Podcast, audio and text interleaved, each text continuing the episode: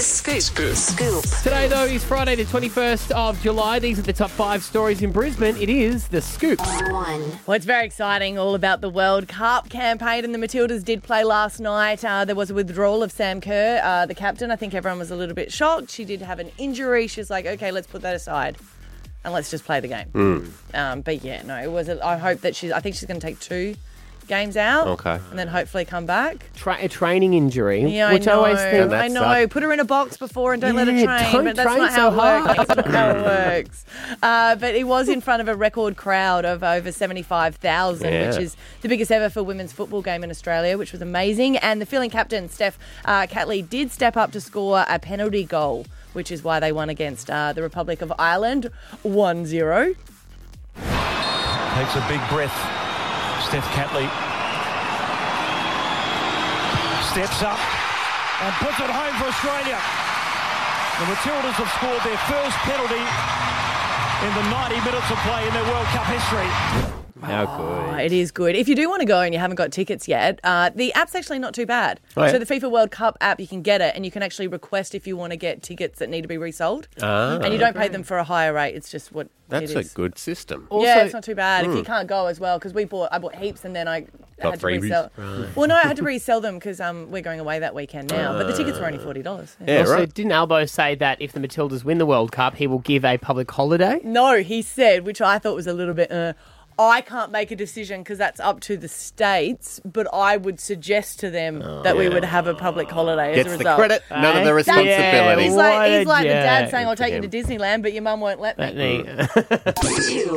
Hey, after Victoria pulled the pin on hosting the 2026 Commonwealth Games, one Aussie little city is confident that they can do it. And this guy, he's a bit of a legend. Tom Tate, the mayor of the GC, he's like, we've done it before. We They've could got everything. goddamn in- do it again. They've got everything in place, haven't they? Pretty much. Well, a lot of that was hoiked up at. Remember when you went? Was it there was one the, the stadium that you were on? You're like, yeah. "Ugh." No, but it's still there. So, So- you go for the swimming, Yeah. and they build up a big like the seats around it, and it Mm. was just scaffolding. But scaffolding, oh, scaff. Any country. well, can, it's quite sturdy. It was a bit Yeah. weird to be up there, but like they just need to put that up again. he said we will need additional funding from the federal government, so they have been uh, reticent to do that for anyone else as well. So we'll have to see uh, how they go. There was also calls for it to have a base where it's always uh, played every single um, four years. They were talking about either Birmingham or the Gold Coast for it to be its home, where the Commonwealth Permanent. Games are just played every bad every time they're on. it? It was pretty good. Well, you like to share it with the Commonwealth people. But if no one else wants No it, no one wants wants it. No one else wants it.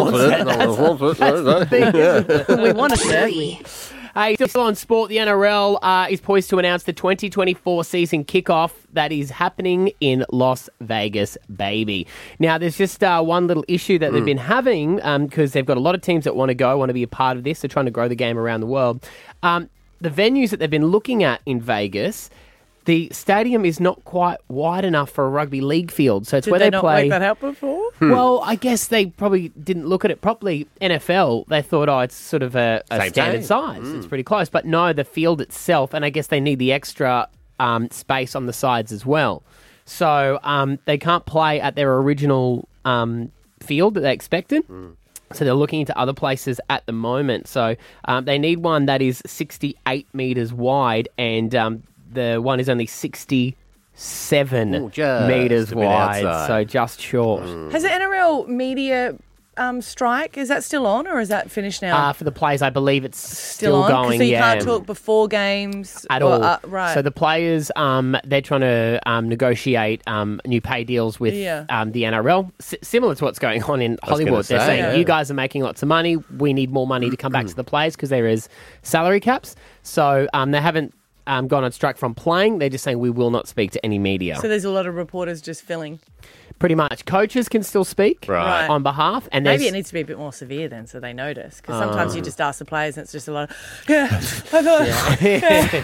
And you we can- just didn't credit bring to the boys. best. Yeah. Yeah. Full credit to the boys. You could have the commentators on the sideline go, well, football was a big winner here today. Uh, Uh, so there you go. Four.